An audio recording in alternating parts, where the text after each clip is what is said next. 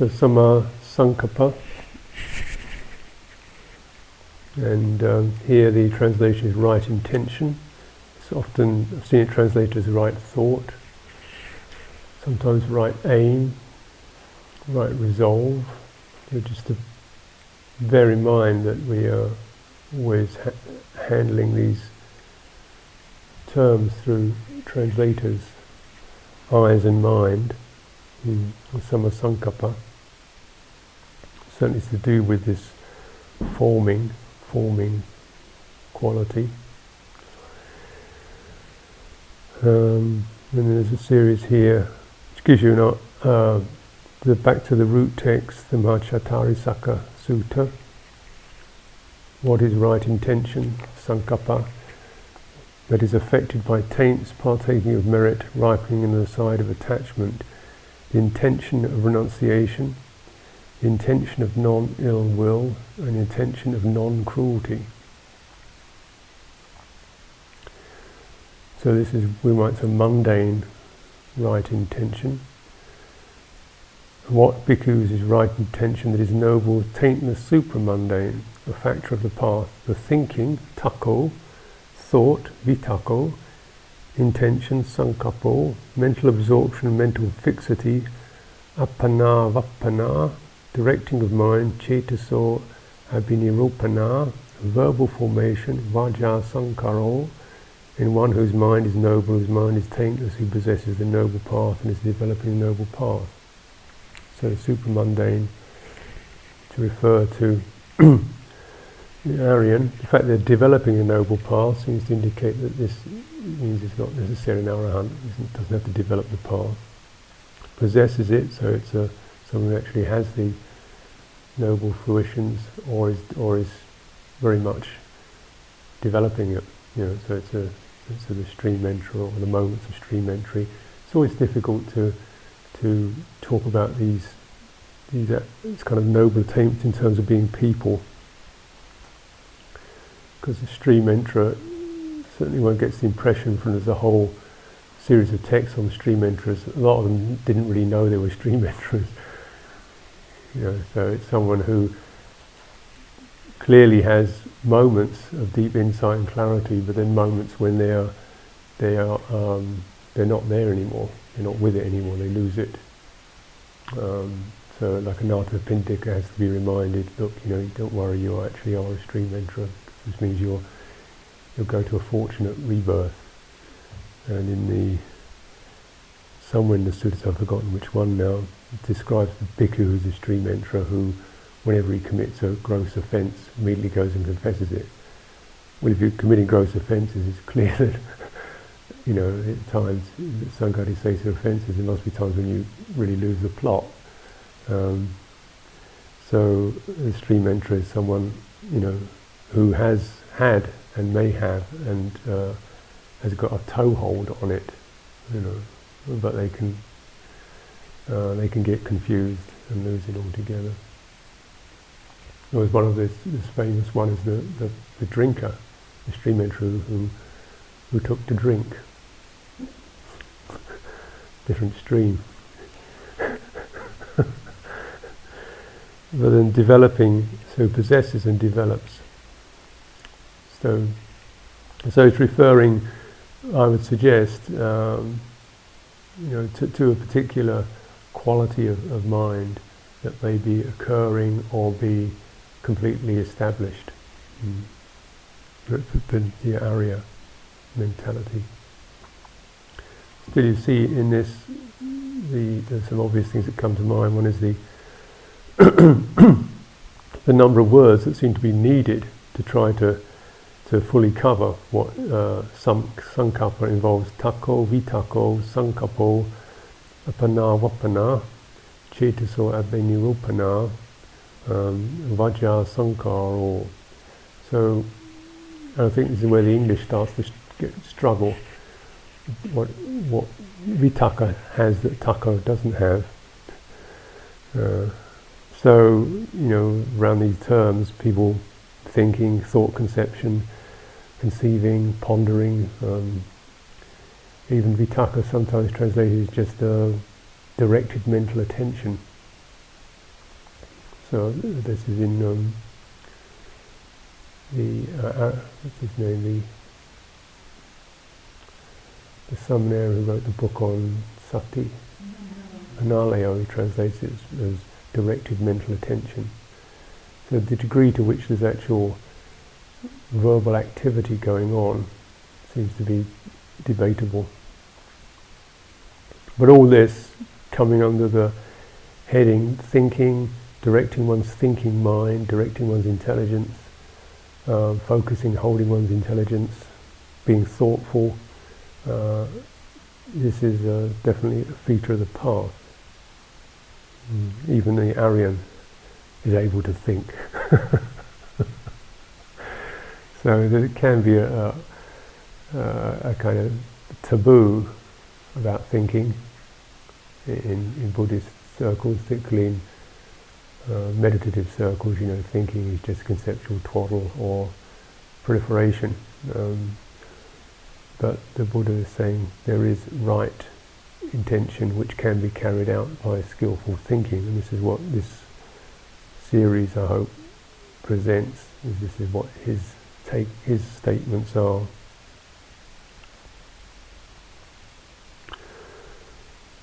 The validity of, of thinking, um, studying, mm, remembering, recollecting, bringing to mind, manasikara, wise attention, so on. the second one he describes, apart from these three roots, intention of sensual desire, the intention of ill will, and the intention of cruelty, and their, their opposites, renunciation, non-ill will, he doesn't say kindness, he doesn't say an intention of non-cruelty, these are often glossed as meaning metta, non, non-ill will, and compassion for non-cruelty, which I think is a very reasonable interpretation. Um, but, but, sometimes it, it, it's interesting to see how very often these very positive qualities are expressed in negating their opposites. I think partly because of the, you know, we tend to to see kindness and compassion as, as something that we we do, you know, and we can get very idealistic about.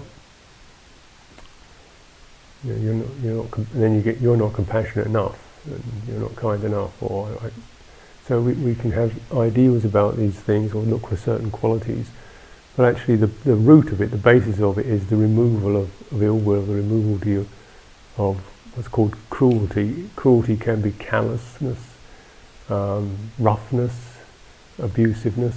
Uh, doesn't necessarily mean you you know you're setting fire to the cat. Um, it can be, and it can be through speech, you know, dismissive, harsh speech that's that's uh, is is intolerant or um, you know it, it's not based upon empathy. Mm. What's the difference between ill, um, non-ill will and non-cruelty?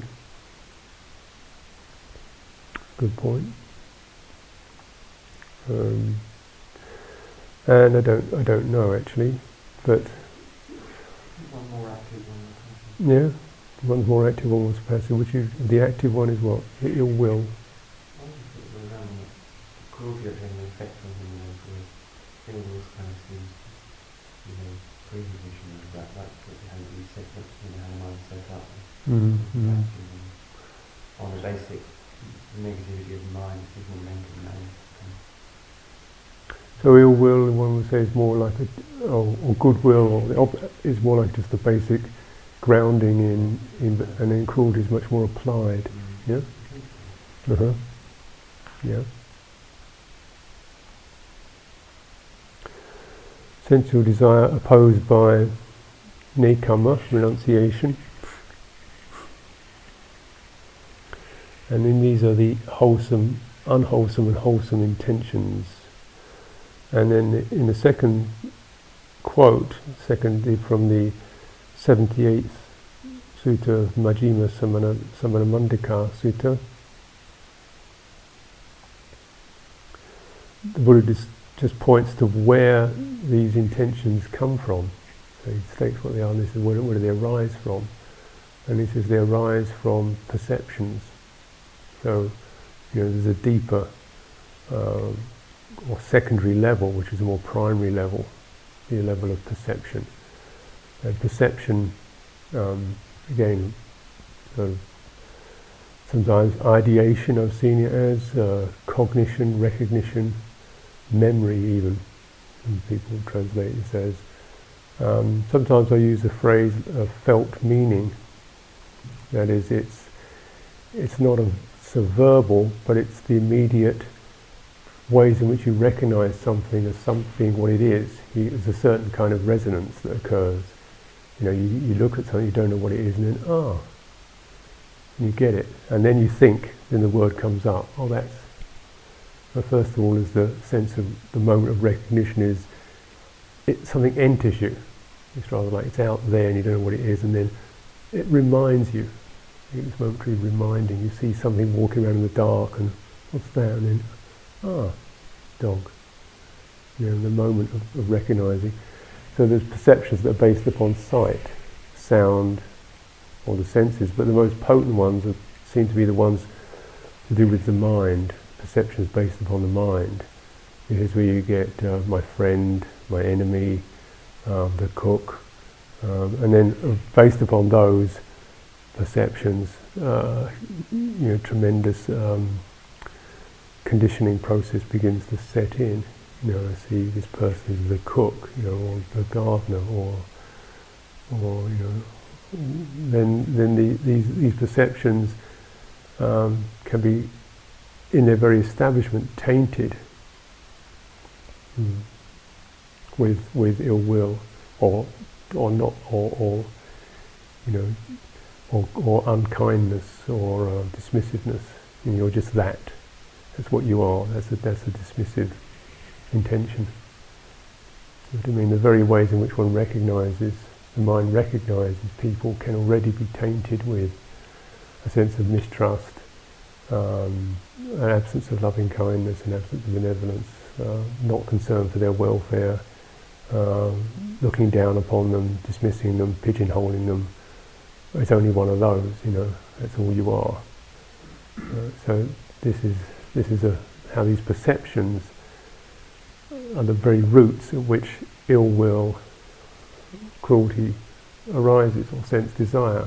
You know, you, you see someone and you you know you see this person and you see the shape of the body, for example, and you get sense ill you know sense desire for for what you know essentially for you're not taking the person into account.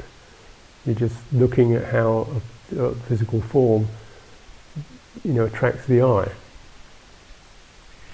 So, so what's happening? The perception is actually, you know, taken in the whole and just focused on a particular point and made that the whole thing. Yeah. You see what I mean? What perception does? It means you you create out of a local immediate effect, you create a whole three-dimensional substantial object. That's what perception does this particular thing. It's kind of flash, and then you know, and so projection, which is comes up in the fourth quote from the Madhupindika Sutta, which describes this process with in greater detail. Depend on the eye and forms, eye consciousness arises. So consciousness does not in the Sutta does not exist independently. It dependently arises depending on a sense base and a sense object. It's not consciousness floating around somewhere. But it's just that consciousness is the event uh, of uh, sentiency. You know, so the, the, the, the, sentient event dependent. So you say there's a moment of eye consciousness. So sometimes this, this word consciousness can be again blurred in English because we tend to talk of consciousness almost like being alive. I have consciousness. Um, or the higher consciousness means a particular mindset, which is really chitta. Um, in, in, the Buddhist language, you talk about chitta. Uh, but so, by and large, and there are a few debatable or noted and much debated exceptions to this usage, consciousness is the moment of a sense object being recognized or perceived. So it's always bound up with perception and, and contact and feeling, in sense base. So when that consciousness kicks in, then you get the sense of contact. Then when there's contact, there's a feeling. There's some kind of tremble occurs. It can be tactile, visual. So the, the, contact, the chitta is contacted. You know. So, and you notice it's obviously when you're coming from a very quiet place on retreat to there being a place with lots of people around, or a busy place, or it's silent and you hear a sound, there's this dong, you feel some, something is felt. It's not just out there, it's suddenly in here, happening to me. That's the feeling bit. Yeah. One's involved. What one feels that one perceives, so there's the moment of feeling and then the one interprets that. And then the, then interpreting some kind of interpretation occurs, sanjanati, one starts to vitakketi about it, which means the mind focuses on that starts to conceive what's happening, what's that about, what's going on. What one thinks about, one mentally proliferates, it's going on then it's always going on. They're doing this on purpose. Why do they always do this to me? I, you know, after all I've done, and so, so this is the mental proliferation. Then, what one has mentally proliferated as the source, then because of this, all sorts of other perceptions start to, to come in. I'm not wanted here. Um, I never get to do what I want. This kind of thing can kick in, so that then, then uh, beset by mental proliferation and then this, beset man with respect to past, future and present forms cognizable through the eye. So one starts to elaborate upon this about um, things one's heard or always hearing or never heard or don't get a chance to hear or so forth. So the mind starts to generalize and create a whole galaxy of of information all tinged with the, the root perception, the quality of this root perception, which maybe it will, it could be sense desire, you know, mental proliferation on, on top of sense desire, cruelty, the intent to get even, revenge, set somebody straight, sort him out, whatever it is. You know. So that that's the process. So, but simply speaking, you've got uh, you know the perception, and then this this um, the intentions, which is something going to action mode.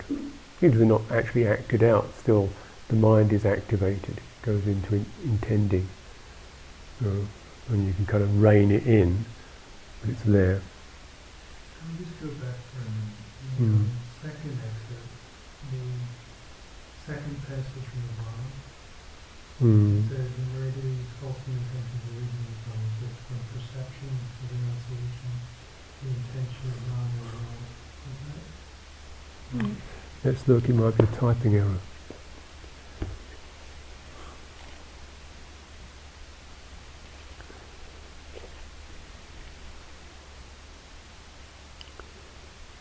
Should it all be perception? perception yeah. That's, that's a typing error. Perception of renunciation, perception of non-ill will, perception of non-cruelty. So the intention originates from the perception. Mm. And then very interestingly in the in the second quote of the Samana Mandika Sutta, saying that the way to the cessation of, un, of unwholesome intentions wakens zeal for the non-arising of unarisen evil, unwholesome states, for the continuance, non-disappearance, straightening, increase, and fulfillment by development of arisen wholesome states. And he makes an effort, arouses energy, exerts himself, and strives. so one makes the effort to arouse and, uh, skillful states, or the non-arising of unarisen, evil, unwholesome states. So there's the the effort to, which is one of the four right efforts, is is to prevent unskillful ones arising. So it's like a defensive, uh, guarding strategy for the mind.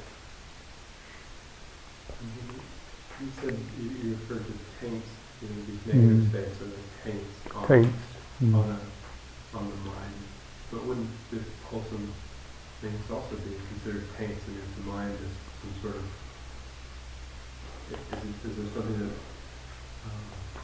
uh, way we no longer need those either or attaching you could attach to wholesome states and they would therefore become taints. Mm-hmm.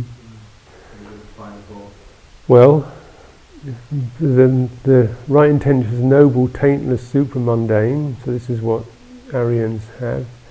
They have thinking, thought, intention. So intentionality is still present, mental fixity. So if they're not intending wholes- unwholesome states, um, what are they intending? Well, I mean, yeah. it doesn't just because they're not intending unwholesome states, does that necessarily mean that they're intending wholesome states? Can there be a non-state, an intended non-state? Intended non-state. Mm-hmm. That could be nirvana. Sounds like intended non-state. I'm just wondering because it's yeah. dominating taints to things that are discursive or that we don't like or harmful, and then praising states that are good, joy, and mm-hmm. Isn't that a value judgment? Yes. And the Buddha stands by that value judgment. He says, you know, good things are better, definitely better than bad things. He's radically dualistic, but he does say that these these are these are mundane the good and the bad, but you aim for the good. And what I would understand here is that the the Aryan is someone who who's aiming for the good, is uh, purposeful, um, to the point, um, not rambling, um, and not not identified with. So they know they can also stop them the mind isn't just continually thinking of good things they should be doing or could doing or something. It can also stop the whole system can be stopped. But when the noble one is intending, then they know their right intention. They know their right intention is the intention that arises in it passes. Yeah?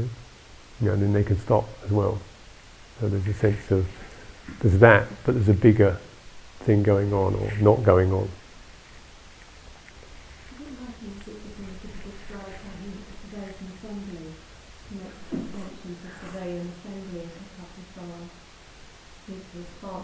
Mm. So just sort of come to live but thoroughly compelled in that intervention. Yes, right, right. And sometimes wait half the night before he found it was the right time to manifest his intention. Just abide in cessation. Mm.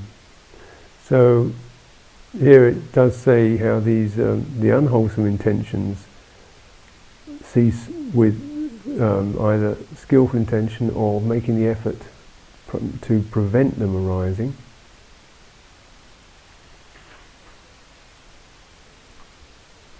Which is interesting. So, he awakens zeal for the non-arising of unarisen evil, unwholesome states. So the first kind of effort is just to is just to stop something happening. You know, so it's again you begin almost with the negation, negation of what's bad rather than the affirmation of what's good. So just to, to stop dwelling in the unskillful, you know, checking it, stopping it, know, and then sustaining the base for development of arisen wholesome states which could be considered not um, metta, um, samadhi, mm, right thought, right action. Mm. So, but you, we start off just being able to handle these things. So it's not just a planting of one on top of the other. It's like a you just put that aside, let go. So the kind of emptying of the, un- of the unwholesome, acknowledgement, emptying of the unwholesome, and then developing and picking up the skillful. If you see in the mm,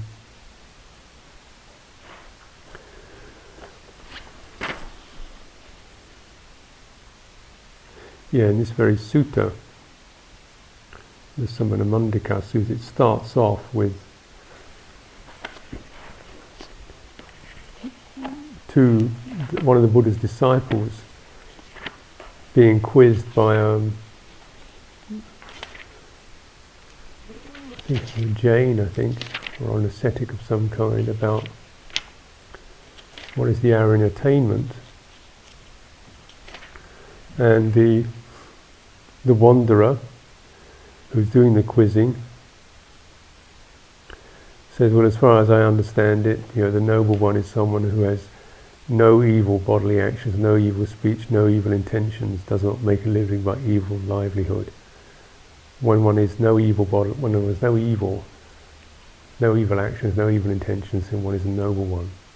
And this is his statement. And the Buddha's disciple says, well, okay, I'll think about that and I'll go and take that to the Buddha. So he takes that to the Buddha and the Buddha says, no. Because if that's the case, then a newborn baby would be a noble one because they'd have no evil bodily actually just lie there, you know, they crow and they they wail a bit, but they don't do anything more than that. So they've got no evil bodily actions, but that's not no. They they've got no evil thoughts. They can't even think straight. You know. So he says, no, that's not that's not a, noble one. A noble one is one who knows a wholesome intention, knows an unwholesome intention, knows an unwholesome intention as it arises, knows it, knows it as it passes, and knows the way to make it pass. So this you know, so he describes the noble one is one who has got this dimension beyond um, good and bad, right? which is, I think, what uh, Sambhajana was trying to trying to point to. huh? Yeah, right view, based on right view. You know what is unskillful, you know where it comes from, you know how to you know, it, it is unskillful. So uh, rather than following it, you know, the results of following it, therefore you don't follow it, and you start to investigate it and inquire into it. in the Bojjhanga Samyutta, in the Samyutta Nikaya, um, the Buddha talks about the, the skill of investigating unwholesome states. So, you know, if you develop if you have unwholesome mental states, you have the ability to really investigate them. This is a factor of Dhammavicaya. Hmm. Do you know that sutta with some, some Mandika? Yeah, um, it says somewhere about practicing away to the cessation of wholesome intentions. Hmm. And I'm a little bit confused about that. I mean, why would you want to practice? The cessation of wholesome intentions. Yeah. Hmm. yeah, that's what that's the next bit really, the cessation of wholesome intentions. Um, if you look in the third quote here from the 19th Majjhima, Dvedha Vitakka Sutta, so he, he recommends uh, when one has these unskillful intentions um, and knows them as such, one causes them to subside when one knows that unwholesome intentions lead to one's own affliction or to others' affliction, one really understands that one begins to let go of them. You know, this is not doing me any good, and you just drop it. Um, and then, then he thinks or begins to ponder skillful intentions. Yeah, and then he says, "But I could think, I could go on with this all day, all week, in fact." Uh, I, you know, I could actually sustain this line of, of reflecting thing all week, but actually with excessive thinking and pondering, I might tire the body. When my body is tired, the mind is strained. When the mind is strained, it's far from concentration. So I steadied my mind internally, quieted it, brought it to singleness, and concentrated it, so that my mind should not be strained. So this is why saying wholesome intentions. You, you yeah, quietened. They're there, if you like, as you're on one level of the mind, a thinking mind, and so it's it's kind of its its unskillful intentions are quietened, its wholesome intentions are fully activated. So it's like a kind of cleansing. Now the jo- now that's done. Now you can quieten down because you see there is a feedback loop between thought and perception. So if your perceptions are unskillful, which perception seems to refer to much more deeply embedded uh, ways of beginnings of mental behavior. Often we're not in control of them, they just happen, they just flash up. So the wholesome intention, it almost it starts to feed back into the perception base. So you start to actually see things as from a place of dispassion. You don't have to fake it, you actually are not, you don't have senses, you don't have cruelty, it doesn't happen because you don't, your perception base is cleaned and that seems to be one of the things one begins to do with, with skillful intention. It's almost like radically reprogramming. So one starts to learn to perceive things in terms of, well, I wonder how she thinks about it. You know, as an immediate response rather than this is what I want. you know, or, or you, you, start to look out for people and uh, rather than criti- criticize, what can I do to be helpful? You know? So you, that but then, so that seems to be the, and you see later on we'll see that the, the Buddha does recommend sustaining particular um, thoughts to stimulate perceptions that are conducive. So this perception base is much kind of more instinctive, almost reflexive uh, basis of, of mentality than deeper bedded than the thinking apparatus. Uh, but once one's got that steadied, so that the mind is not welling up in unskillful movements, now is the time to really, you can get deeper because you know you can get under the thoughts and then you can quieten the whole thing down, which is what the um, samadhi and jhana is about. So then one wants to um, let these wholesome intentions die down because otherwise, he, he says, you, you get tired. And it's interesting to, to note, he says the body gets tired and because the body is tired, the mind is strained. So it's that. And I think this is really uh, uh, very insightful. That uh, it's almost like the, you get nervous. So even though you're not tiring the flesh, the whole nervous system of the body and the, the chemicals in it are, are, you know, you're getting too much happening there, so you get overwrought. As we probably all recognise office workers, get very and just sit there all day, but very stressed. And they really told me that actually violence is much more common in offices than on, on manual labour sites. Because people are at a ledge of overwhelm. The system is fraying, you know. So then, you know, phone not working or somebody saying something a bit too sharp and they blow up because they're actually so stressed whereas a manual worker doesn't get that amount of stressing. I mean, it, just, it, it goes into the muscles, it doesn't go into the whole reactive nervous core. So right intention, um, jhana, second jhana, um, is practiced by Sorry? Is that jhana? Second jhana when practiced by. No, it wholesome intention just means whatever someone who has this perspective, if you like, of this is just an intention, you know, they, they recognize, they fully recognize intentions arising and ceasing. They're not attached to them. Yeah? So that, you know, that, that basically, this is the, the stream enterer's attainment or position you can notice this. So, whatever they intend, whether it's going to sweep the stairs, they know it's just that. It, it doesn't mean they're intending particularly, they're in jhana.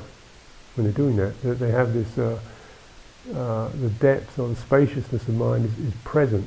So then the, the whatever is intended um, is held within that particular space. Um, yeah.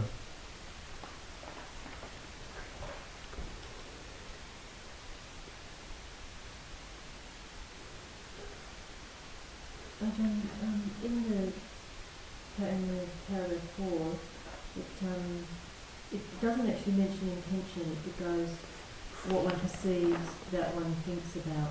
Mm-hmm. So does that imply that you know the perception, well, actually you know the, the step in between sort of brings the intention before the thinking about.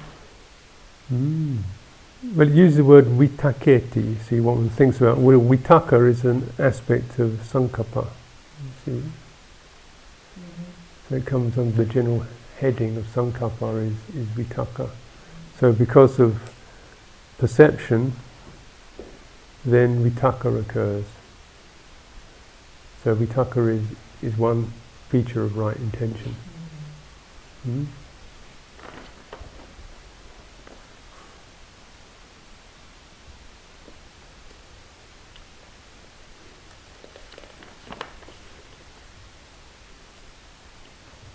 And I think it's somewhere, you see in another subsidiary quote is in the 21st Sutra of the Digha Nikaya where the, I think it's the addressing Sakka, king of the gods, and he says, Vitakka arises from the tendency to proliferation. When this tendency is present, thinking arises. When it is absent, thinking does not arise. Um,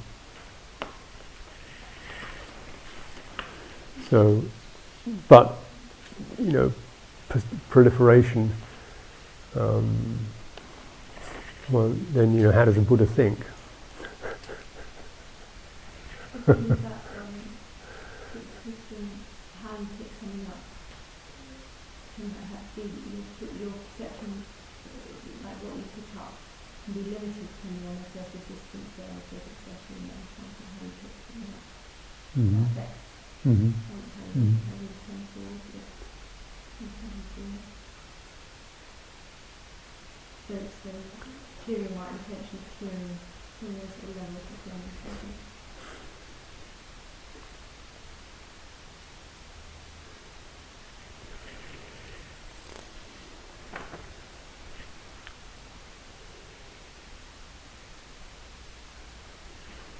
So I think it gives you some sense of the connection between intention, perception, and the proliferative process.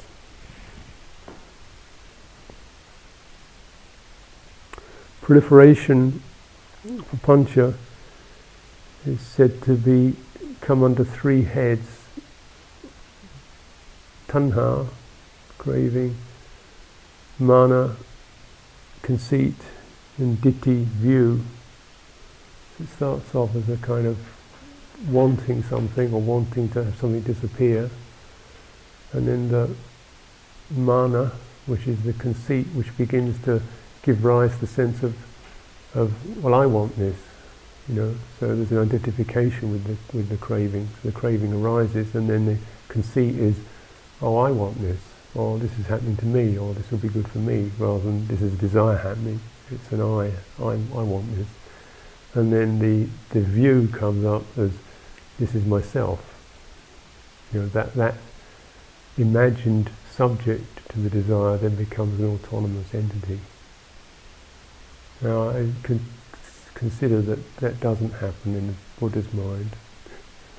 So, so that they, they, they may think, uh, I would, you know, that, that doesn't occur. And that's technically it's kind of like the insight into the philosopher, when you, if you view objects in sense of self-acceptance, tolerance, and Mm, mm. and view that, and you see objects objectively. Right, so in the next sequence he talks about, you know, first of all attacking the craving basis, and then the conceiving basis, and then the view basis. So, so the craving basis, um, the, so first of all, um, and this is really detailed in the Vitakka Santhana Sutta, 20th. But also um, the 30th Sutra of the Book of the Eight, the Anguttara Nikaya, the Eight Thoughts of the Great Man. Few wants, not for one who wants much, for the contented, not for the discontented. So, for the solitary, not the gregarious, for the energetic. So, it's really um, developing those uh, perceptions and reflections that attack the basis of craving. So this is where the proliferative process gets going. And then, so one way of doing this is to deliberately recollect things that don't give rise to craving, such as Buddha, um, so the Buddhanussati, um, the, the Dhamma, the Sangha, one's virtues, one's generosity, faith, virtue, generosity, and insight. All these are listed in the 12th Sutra of the Book of the Elevens. So as if you like, the deliberately inclining the mind towards things that satisfy it. So I think when one looks at, you know, allaying craving, it's to recognise there's a kind of rawness or hollowness or an emptiness there that is trying to be fulfilled. The point is that craving, following those, doesn't do it. But it's not to say there's no nothing needs to be done. And what one does, one puts in there these uh, gladdening objects of mind. So in the Samyutta on mindfulness, book uh, the tenth his attention should be directed to some gladdening object of thought. Gladdening object of thought. This gladdening, generally, I would imagine this is pramodya. So pramodya is not craving, it's, it's being inspired, gladdened. Could be remembering an act of kindness one has done or had done. Can be remembering an inspiring example of a person's actions or someone who, who brings up that quality of gladness. So, gladdening object. So then the whole in, intention perception process goes the other way. So you, you intend one way, and then delight comes up, which is a kind of a heart movement. Comes up in delight. One is delighted, zest arises, piti. And this is where into the, the chitta samkara, the conditioning or the formations of mind is piti. Um, and then body is calmed down. With the body calmed so again it, as the nervous system starts to relax one comes out of tension or agitation. So the first thing is the bodily sense. And then with the body sense calmed down one's you know one's locked diaphragm relaxes one's kind of shoulders sink one's jaw loosens whatever it is one experiences ease. And then the ease quality of the mind then sits in that. So this is your, your, your standard route, meditative route for samadhi is yeah, in this way like something that gladdens, you can pick it up, gladden, feel comfortable with that, take it into your bodily sense, let your body really drink that in, feel restful, give yourself plenty of time, no hurry, and then start to enjoy the quality of ease. So you know, so it starts off with the right intention and deliberate turning the mind towards something that uh, gladdens. It can be just the rhythm of breathing in and out, for example. Very often the, the bit that people in the West tend to not do much of, and which is very strong in Eastern, is recollections of of, of the Buddha, what is that, those arahants, saints, teachers, so this is, the Buddhist point of view, that's the kind of, that's the front door. Often we don't, we don't do that, or we maybe not do that scantily. So it gets a bit difficult to get in the front door because you're thinking about, one's thinking about things one should be doing, things that have happened, um, the past, the future, projects. You actually trying to get into, through that doorway. and can't quite check it enough to just get into the body, Uh, so then this sense of deliberately thinking something else, slowly, steadily, remembering something, something that touches the heart. So that's the skillful use of in, in, intention. As at such a time as the noble disciple recollects the Buddha, at that time his heart is not assessed by lust, by malice, or by delusion. At that time his heart is firmly fixed on the Buddha. With upright heart, the disciple experiences the rapture of the teachings and their essence. In one who is gladdened, so gladdened, zest arises. Piti, one of zestful mind, the body is calmed, body calmed. His body, he whose body is calmed experiences happiness. The mind of a happy man is concentrated. So this, uh, perhaps it's a different translation. Piti, essentially piti, and then passaddhi, calming, and then happiness, sukha, ease. So that, that's the that's the root, standard root.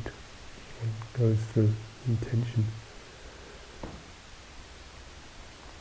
Um, and then developing these particular intention, uh, perceptions. The unattractive, asubha, death, the disagreeable aspect of food, the tedium of the world, of transience, uh, the transient being unsatisfactory, of what is unsatisfactory being void of self, of abandonment, of dispassion.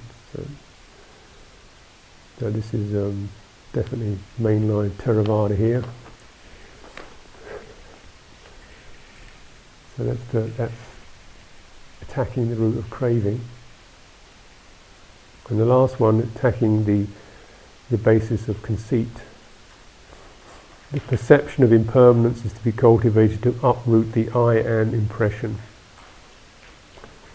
So once one has, through right intention, handled the, the topicality of the mind, which is held in the way one thinks and the way that particular topics become breeding places for these unextinguished perceptual biases you know, one's tendency to feel victimized, one's tendency to feel, um, you know, whatever. These kind of root perceptions, which can get projected out. Um, once that, once the topicality of that has been seen through, so you actually start to deal with the perceptions, and then cleaning through the perceptions, you come to the most important um, perception, which is the perception of impermanence, because then thought, feeling, passion, hatred, love, whatever it is. It's just that. You get this Aryan sense of there's, one might say, colloquially speaking, there's a space and the stuff passing through it and there's no snagging in that. And then because of that, then what doesn't occur is this sense of I am, this I am thinking, I am wanting, this is happening to me, this little inference, which is uh, the conceit. And then if that doesn't occur, this perception of non-self is established. And then perceiving non-self will achieve the uprooting of the I am impression. This is Nibbana here and now. So this is the perhaps the momentary touching into Nibbana. You know, it doesn't have to be years on end, it can be just that moment of, oh yes. Mm.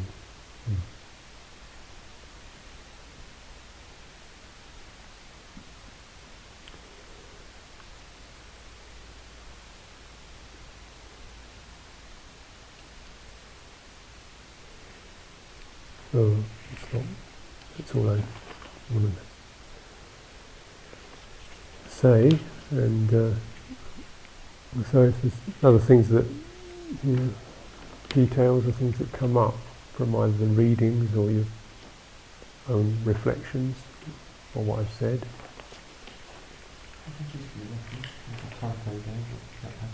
Pati, yeah.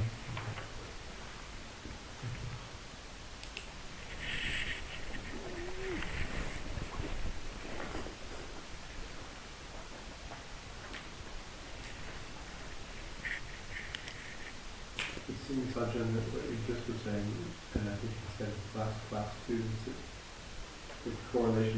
and Alpha is very clear and sort of not self, it's identifying But the sort of second characteristic of dukkha doesn't really play quite as much of a role in the, um, that, as you what just concluded that last bit. Mm-hmm. Mm-hmm. There's, a, there's a relationship between the characteristics of anicca and anatta and dukkha. At that level, the dukkha is the middle characteristic almost becomes less crucial. Yeah, it seems that in this particular extract, what's occurring is one is looking almost into the the subjectivity rather than the objects. So when you see a thing is impermanent, then because it's impermanent, you see, well, it's it's not going to satisfy me because it's going to come and go. Therefore, one lets go of it. Yeah, that's when the sense of impermanence is applied to a particular object. Yeah. So here you're actually looking right into the perceptual process, saying, all this stuff is impermanent. What, is, what, what knows that? What recognises impermanence?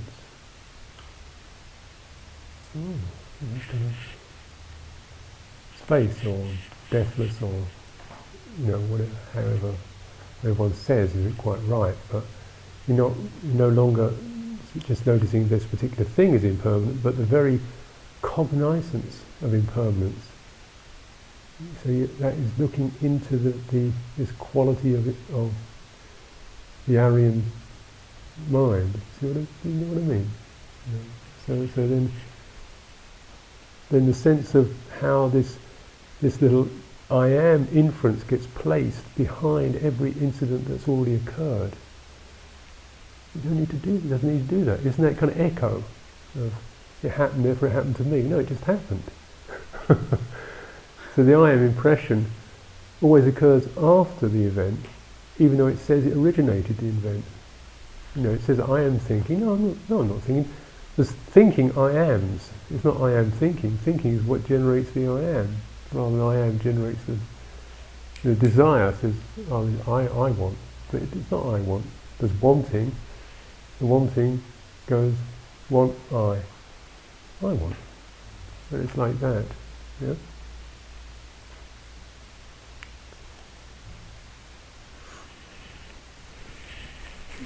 sense of it's impermanent, it's really subjective experience, isn't it? And I think become permanent because of how you put them up and see things, to gain a sense of that.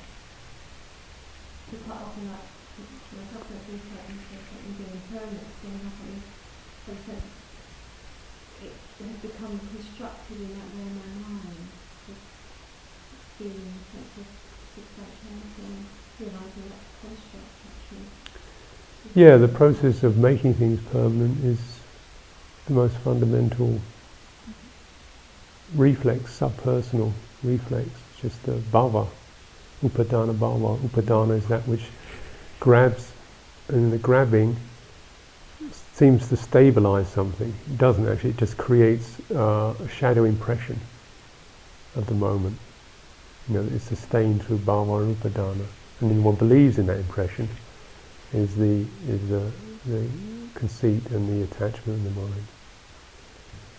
There's a very fundamental fire, the craving for permanence, stability. And so we have to do it with respect because it's there, you realise you just can't snuff it out by saying impermanent, impermanent. It somehow means that something else has to be there to substitute for it, which is the quality of this, uh, the Aryan. You, you, you, there's something there, you don't have to do that anymore. You, you're fine where you are, or your system is, is comfortable where it is. Mm. Mm. Mm.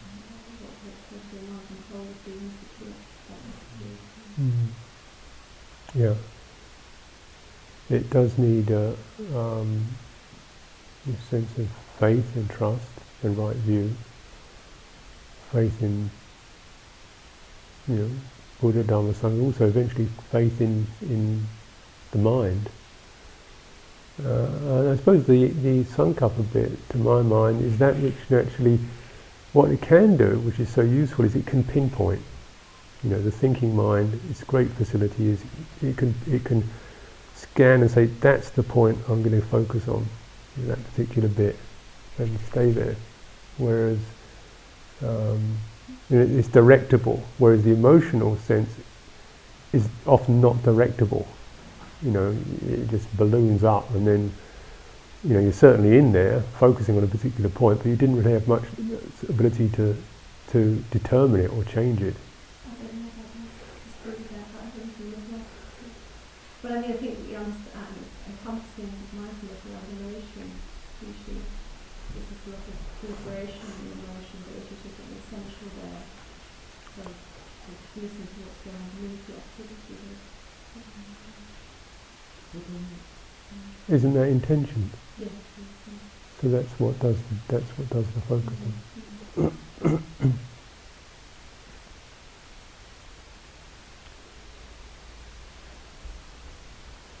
Are, are we not using samadhi as, um, until we, you know, arrive at the mind of an area, are, are we not using samadhi as something that's relatively permanent?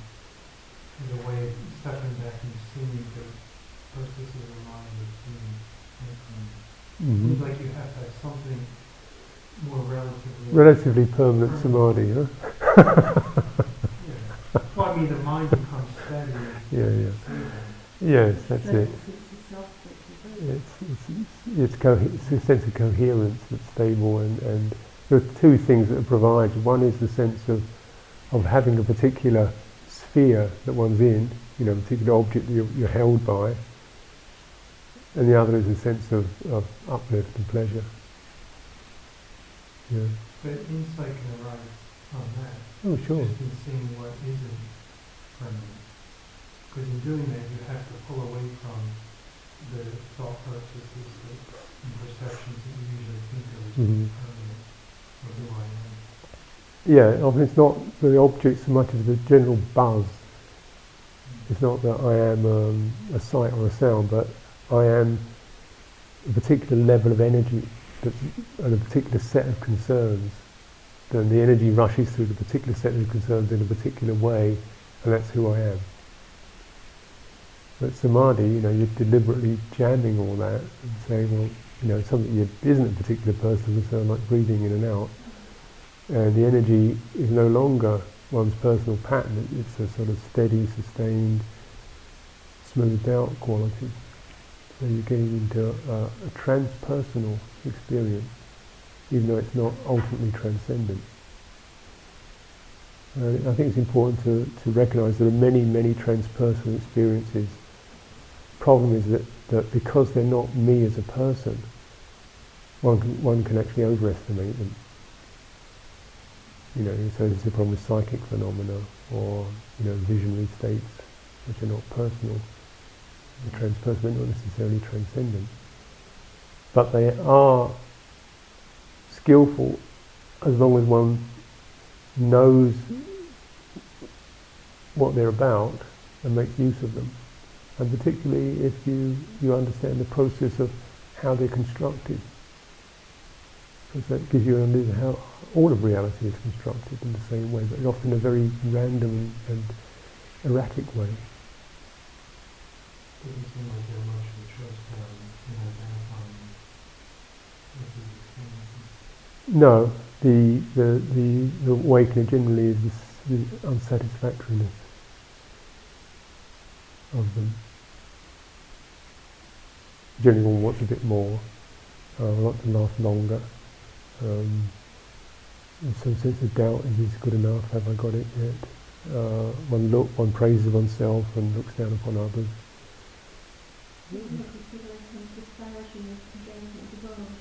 Yeah. So it would seem once you're established in it, then you can actually use it. Maybe you have to go through all that stuff in order to really get to know it well. You know what I mean? A desire for it, or a passion for it, or attachment for it. It's a like being part with people, isn't it? You as long as it, it doesn't feel like an intimate self. If it's so pleasant, isn't it? Mm.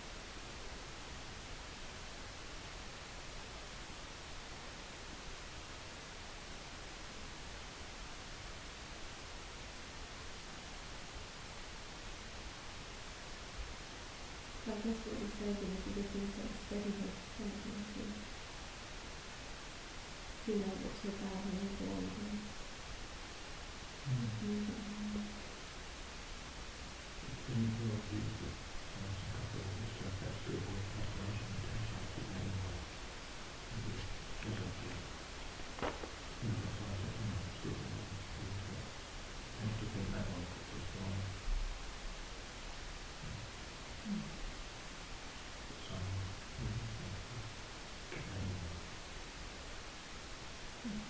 In in this, um, expression nineteen, there's another piece that think him, that for one of helpful pieces, is that from what one think, constantly thinks about becomes a habit of mind. And so in wisdom, it's like it seems to just try to keep the mind inclined in the right way, because whatever it constantly picks up, it keeps us doing. So it gives, for me, it's a encouragement to it and writing to it and taking it long and to do that, skip and move and Because it's true, isn't it? Whatever, wherever we keep our mind, it seems to like to go back to it. So, Or even just the process and things like that, so the, how to respond to hindrances, the kind of the suggestions and things like that. You might explain, hopefully, going down the road with hindrances, going down the road with moves it. So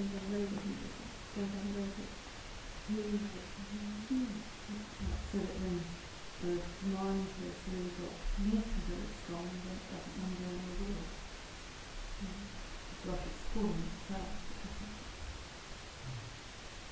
it doesn't need to go there anymore. It's, um,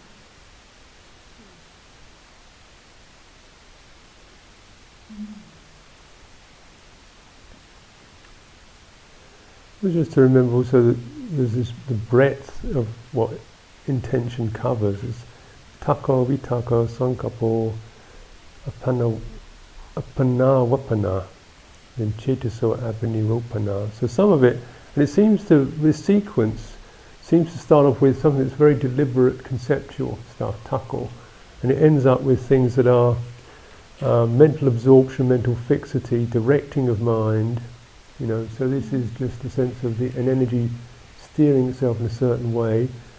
Um, absorption, which seems to be, you know, samadhi, whereby one is kind of was held into something. The general and the overriding is verbal formation. So it's the whole ability to the energy that does conceiving. You know, so it's not necessarily even thinking so much as just that particular one might say intelligence. Yeah. So there's a whole range of, of whether it's verbal activity or um, activity that is kind of monitored or, or, or, or steered by verbal activity, or whether it's just actually steered by the quality of de- mental determination itself. So you get something like um, manasikara, which I think is, is what is in, talked about in the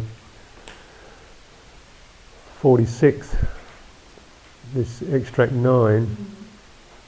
There are bhikkhus wholesome wholesome states, blamable and blameless states, dark and bright states. Frequently giving careful attention to them is the nutriment for the arising and unarisen. So I don't think he's meaning you should sit there deliberately thinking unskillful thoughts. Because he said before, you know, it's, it's not a good idea to sit and, and think uh, sensual desire, cruelty and ill will. So now he's saying giving, but giving careful attention, which I, I'm sure is the, is the translation for yoniso manasikara, which means a kind of handling, penetrating, what is this, how does it happen, what's going on, where is it, where is it being felt, where's the release, how good is that? It's a whole in-depth not conceiving, but, but handling through this, this intelligent energy, this energy of intelligence, handling something and, and resonating with it, feeling out, focusing on it. You know, you've done focusing, some people have done focusing. It seems this is what focusing is about as a practice. Often the foundations of mindfulness, and you've got, you've got cracked mind, mind, and Mm. hindrances that we need to be enlightened. I guess it's just about knowing what's going on. But to know that you're not actually in the dark, mind is not consumed in the dark, it's actually sits back. Mm. No dark state is a dark state. It's a different from being in a dark state. So the vagina is doing that. Just like if you just take that those initial examples, so you just think not just do non-ill or non non-cruelty and just take that kind of negation of those those constructs that can kind of go into the bar somehow rather than just just practice kind of correct it. So, Mm. you know, that kind of investigation and usage of underlying conditioning of those things. I think as long as you can step back from the don't negate, or from, you you can say that it, but if you can't step back from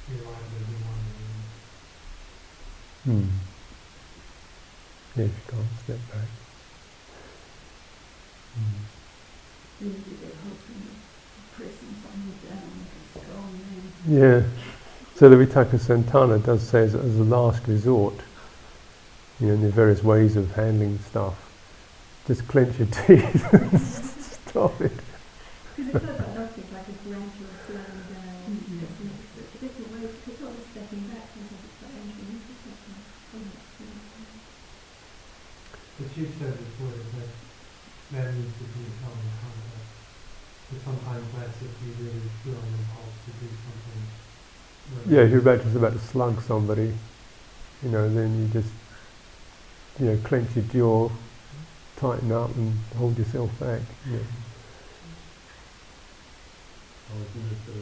I'd recommend this, please. I can't take much more.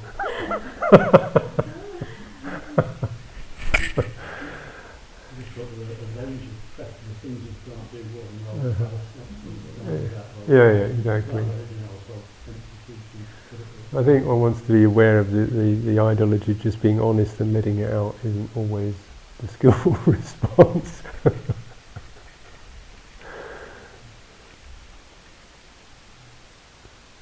yeah. What does they refer to um, the end of the end of um, number two? And where do they cease with the still not applied and sustained thought? The uh, wholesome intentions, where the wholesome intentions cease.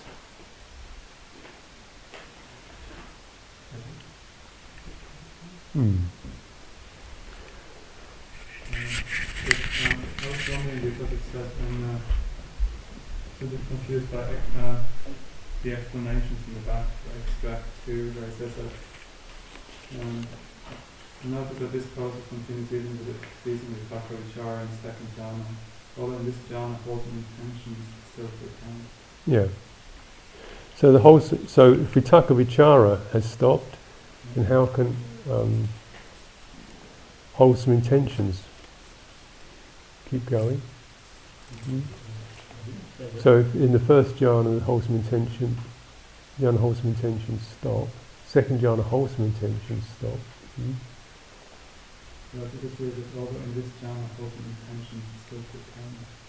The first jhana, different from intentions this jhana. attain. So that seems to refer to the, the mental absorption bit. So there's a still a quality of intentionality, yeah, which is still going. Um, Which then ceases upon entering the second jhana. mm, mm. The mental absorption bit ceases. No, I don't think absorption. The vitakka ceases. Right. So this sense of well, uh, you know, for example, well, how does a person in second jhana go to third jhana? For example, there's no intention. There's going to be some sense of, you know, something being moved along, but it, it seems as if there's a quality of, of sankalpa which is just mental fixity and mental absorption that has its own effects. Yeah. So the more you, one stays in the second jhana, that very quality of, of a mental fixity has a certain intentionality to it. It inclines towards deeper ease. But it's got no vitakka, there's no what should I do about this and how's this going. Also, people are doing it in the higher states that the intentions have been really established. Mm-hmm. in the, in the levels of dharma. So, in essence, they, they just be getting out of the preaching of the intention to give it a touch. You know, when, when they actually stop. Mm. So it gives you kind of sense of in- intentionality being a little more than deliberate thought. It's a certain momentum of, of you know, a certain mental a momentum of, of an energy to, to direct or to incline in a certain way.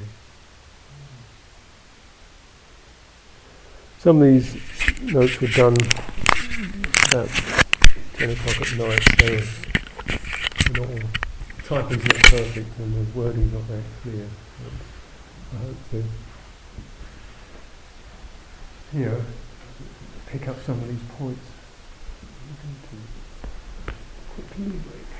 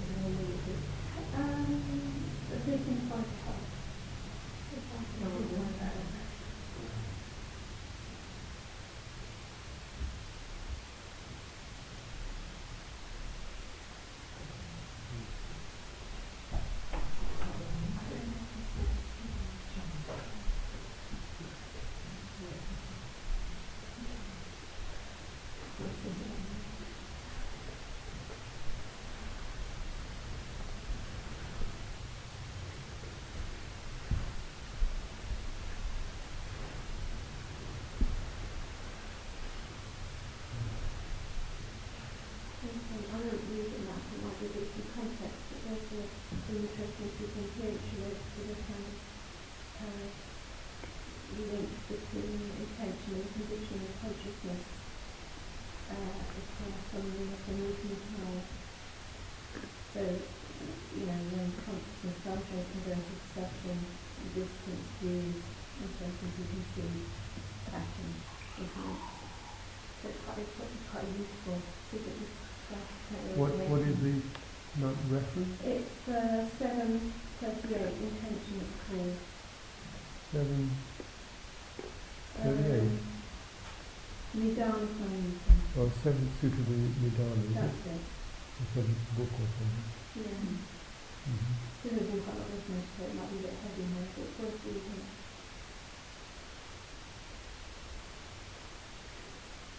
And then there's um, something you, you, you mentioned here about um, that uh, it leads to transformation of the structures of the mind. That's the pretty Western psychological concept, um, structure of the mind. So that's what that suit is about. Oh, is it? Yeah. extract for, on the comment section, Mm. transformation structures of mind. Yeah. That, yeah. that is more a Western psychological concept, isn't it? Not really. It was more, Western psychology, psychology. because it's, it's, it's more, because I thought the Buddha was talking more about the conditioning of the mind, the habits of the mind, rather than, uh, uh. you know, something like. Well, I think structures mm-hmm. can, can give you the idea that the mind is a fixed thing, like you know, you know, engineered. Yeah, Um, so the structure is always dynamic. in Buddhism. yeah, They're more like, you know, repeated habits you know, of entities, and the mind itself is not really a mind, it's not a thing, it's a kind of a sensitivity that, that, that begins to oscillate in certain repeated forms, cognitive process. yeah. But there you go, you know, it's a, it's a handy phrase structure. As long as I understand what, what is meant by structure, what is meant by mind, I think often the, the same. Yeah. Where mm. Is that? In, in the, my, Comment section, extract four. Extract four. Just above it, there's a reference to the unconscious. Yeah, I interesting. And again, the phrase Western psychology. Mm-hmm. Yes, Yes. it is. Uh, the paragraph under Sanya. Understand that too. And the further discussion is the other thoughts of family. okay. There's one fourth down, somewhere, down. Oh, perhaps, perhaps in Western psychology it's concerned unconscious. Perhaps it would. San, Sanya being the result of previous intention, Hmm. rather than Right. being the intention itself. Hmm, hmm. Hmm. Which I mean, the only way you can really work with perception is on the level of intention. By either adding new perceptions or clearing out perceptions. Investigating perception, clearing perception. You see, jhanas are subtle, even neither perception nor perception is a very attenuated no state of perception. The jhanas are perceptions. Um, Just zoom right completely through the matrix of perception and not going and that. some that some kind of take on something that's part of unsatisfactory and constructive. But Yep. you need your perceptions pretty refined to see that. But it- I think what, what can happen is it's smashing up at the whole belief and and perception to itself. What you we want to never change perception. What was the perception? It was neither, like the, the neither perception nor perception not considered the basis, suitable base for Nibbana because perception is too refined to really get a reference to it. The idea is, far as I understand it, uh, the, the jhanic process is that you establish something which is a perceptual realm, which is the jhana, and then, oh, it's there. Yeah, here's the inclination towards it, the favouring of it, the unsatisfaction of it, therefore it's conditioned, therefore there's nothing to be got in it. You know? Doesn't mean one destroys it, but one sort of no longer has the drive into it. Yeah? But as long as it's consciousness, at least in the ordinary, in the sense in which it's predominantly used, then perception is a normal feature of consciousness. Consciousness works through perceiving things. Hmm? Avijja, paccaya, san- but sankhara is the is the karmic residue that sets up consciousness, programs in particular desire-seeking consciousness, uh, sense-seeking consciousness. You know, so the conscious process is, is steered by sankhara. Therefore, the whole perceptual basis is, is directed towards permanence, selfhood and satisfaction. Everything is being registered in terms of that. You know, it's good, it's bad, means, satisfactory, permanent self. You know. I make it uh, uh, a, a, a good one.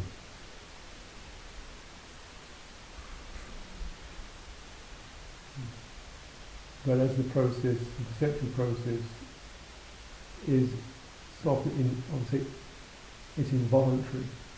That's why I would say it might be what we mean by the unconscious. It's not deliberated. But it is conditioned, it is a result both of, some of it sort you know, almost the conditioning process of being born sets you up for sensuality, um, instability, and so forth. But then one does one does kind of do the fine tuning on that with a, perhaps a more deliberate or more um, something you have some say over. I mean, you can you can in other words, you can decondition the, the uh, sensuality, for example.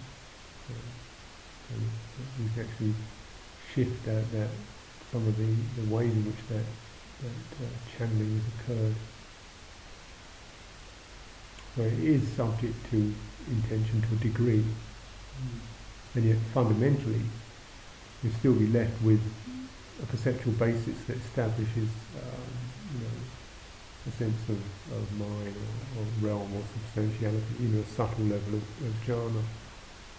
So that's what the the anagami has to work with this fundamentally the craving for fine material existence or fine immaterial existence, rupa and rupa raga. And fine material existence doesn't mean you know a couch and a, it means it means uh, rup jhana, you know, any material existence means the formless one, so it has to, the struggle is to, is to not get, um, you know, establish selfhood in these, in these, in these realms.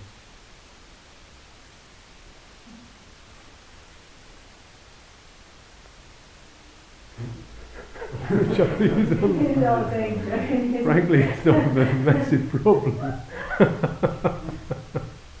I find it helpful look at perception, just the way perceptions of people can change. You know, uh-huh. if I see someone in a certain light, mm-hmm. my thinking feeds into that, and something happens, and my thinking goes another way, how I can end up having conflicting perceptions or you know, several perceptions at the same time, trying to figure out which is the mm-hmm. which is true. If I'm really caught into it. No, but if you but if you believe in perception, you can see how it happens. And depending on how much you think about it to support that perception, that becomes the real. You think that's the real. Yeah. Definitely, perception is actually often comes out as memory. And any work that's been done on memory process, memory is always a complete distortion. Mm. But because it's so partial, it also the more you think about something, you remember it, the more you make conflict into it. It doesn't even happen. That's perception of the like the nature, nature distortion. I mean, I can Charlie see that whole thing of Isabel, big Isabel, small, even though it's example.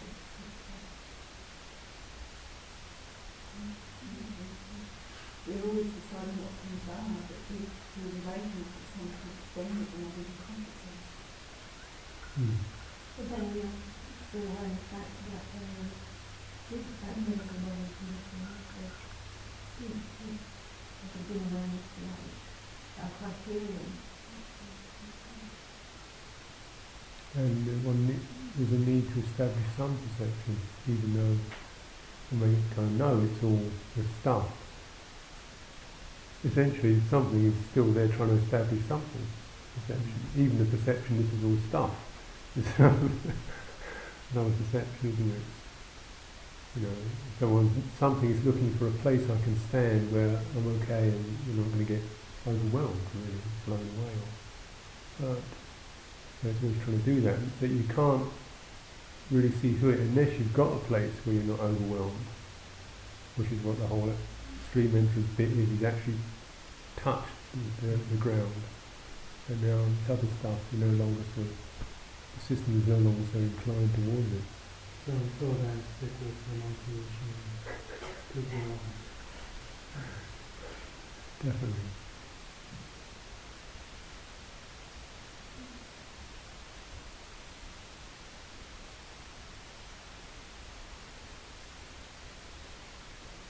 Well, I think part of sometimes is how one does hold like those dynamic states with great meditative and awareness one does like a handling practice. Releasing things. It's why the Tara began with really Yeah, silence is qualified into intimate compassion. Mm. like Townsend. So that, oh my God, of strong energy passing through them. I don't know, follow that on the gaze of them, see that. It's actually when there's a contraction, so we sometimes not feeling really the contraction, it could bring up perception of space. Give it, give time and space. That's the and one of working with perception. And move out when breathing, with that level. Because also, because I think it's not so much the, the negative and cruelty of it, all, it's the, a lot of it is our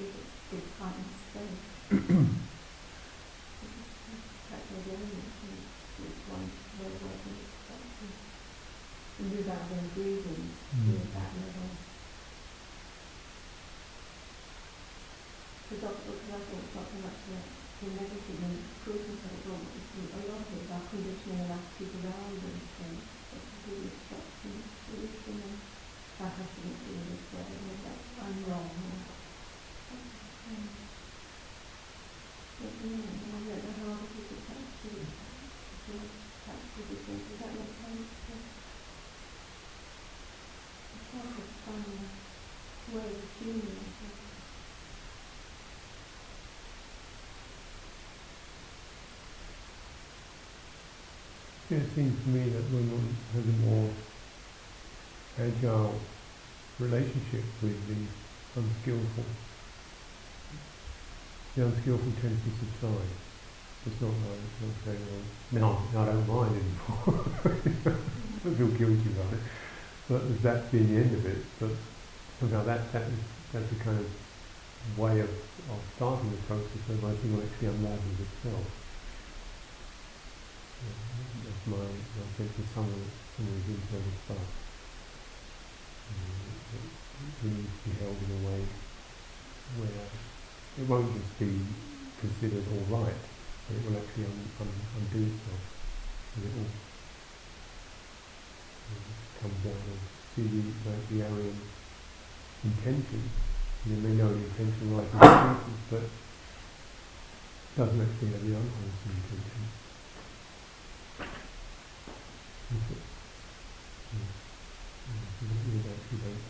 Because they manifest out of, out of what? Fear, mistrust, anxiety, uh, confusion, hurt. If those things aren't happening, then you, know, they don't happen. You know, because they're unpleasant, you know, they're really, really unpleasant.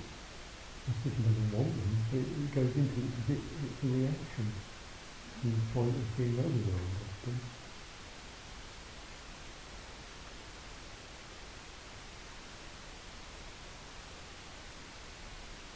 I think it's interesting to see about monks, because some of them practice for years and look like they're practicing really well in terms of like behaviour and stuff, and they, they leave after forty years of university, go off to a nice little holiday. so obviously sexuality is not the, the construct, at least the kind of sexuality is not being addressed.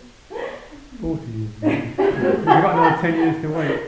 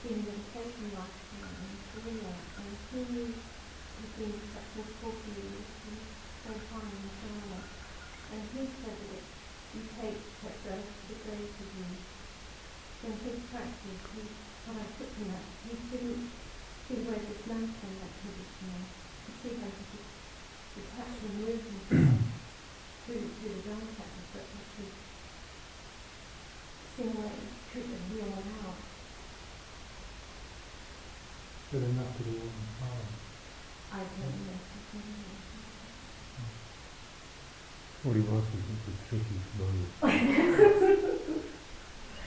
well, I mean, I, yeah, I think you, yeah, you. I think for insights for you know, you know, for the, the, don't do that. They, they, they, they, they subliminate it. That's uh, insight because it doesn't. You know, it seems to actually work on the whole sense of getting anything. You know, anybody can get anything.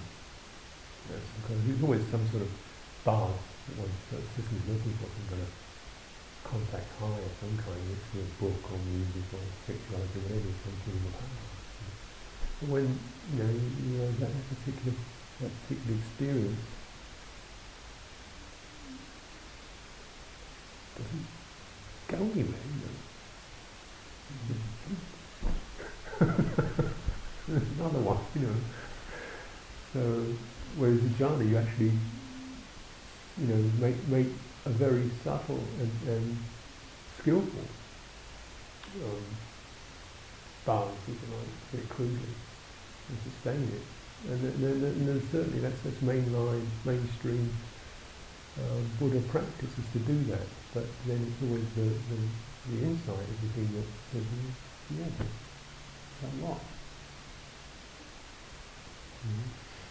I'm not going to put, put down not jhana or meditation. I think that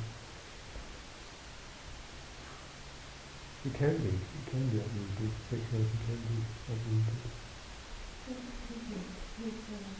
Hmm?